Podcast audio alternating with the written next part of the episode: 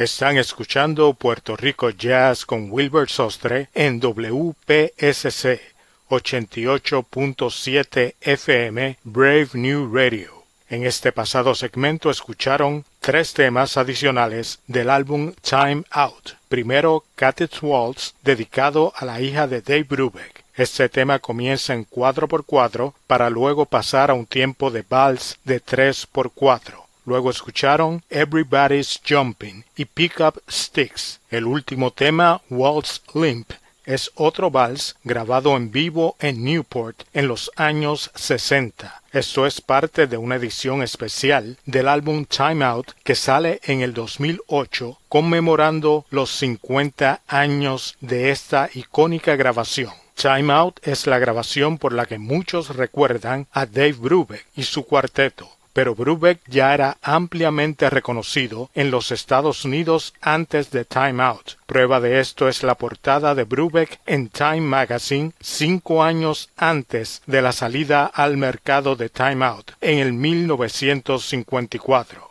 Mi nombre es Wilbert Sostre y los invitamos a que nos acompañen todos los domingos a las 8 a.m. hora de Nueva York, 9 a.m. hora de Puerto Rico con lo mejor del jazz boricua en Puerto Rico Jazz a través de Brave New Radio WPSC 88.7 FM New Jersey y para todo el mundo a través de Tuning Radio. Concluimos el programa con otro tema en vivo, el clásico San Louis Blues del compositor W. C. Handy. El bajista puertorriqueño Ralph Escudero trabajó con W.C. Handy a comienzos del siglo XX, con Brubeck, Desmond, Wright, Morelo y el blues de San Luis, nos despedimos hasta el próximo domingo en Puerto Rico Jazz.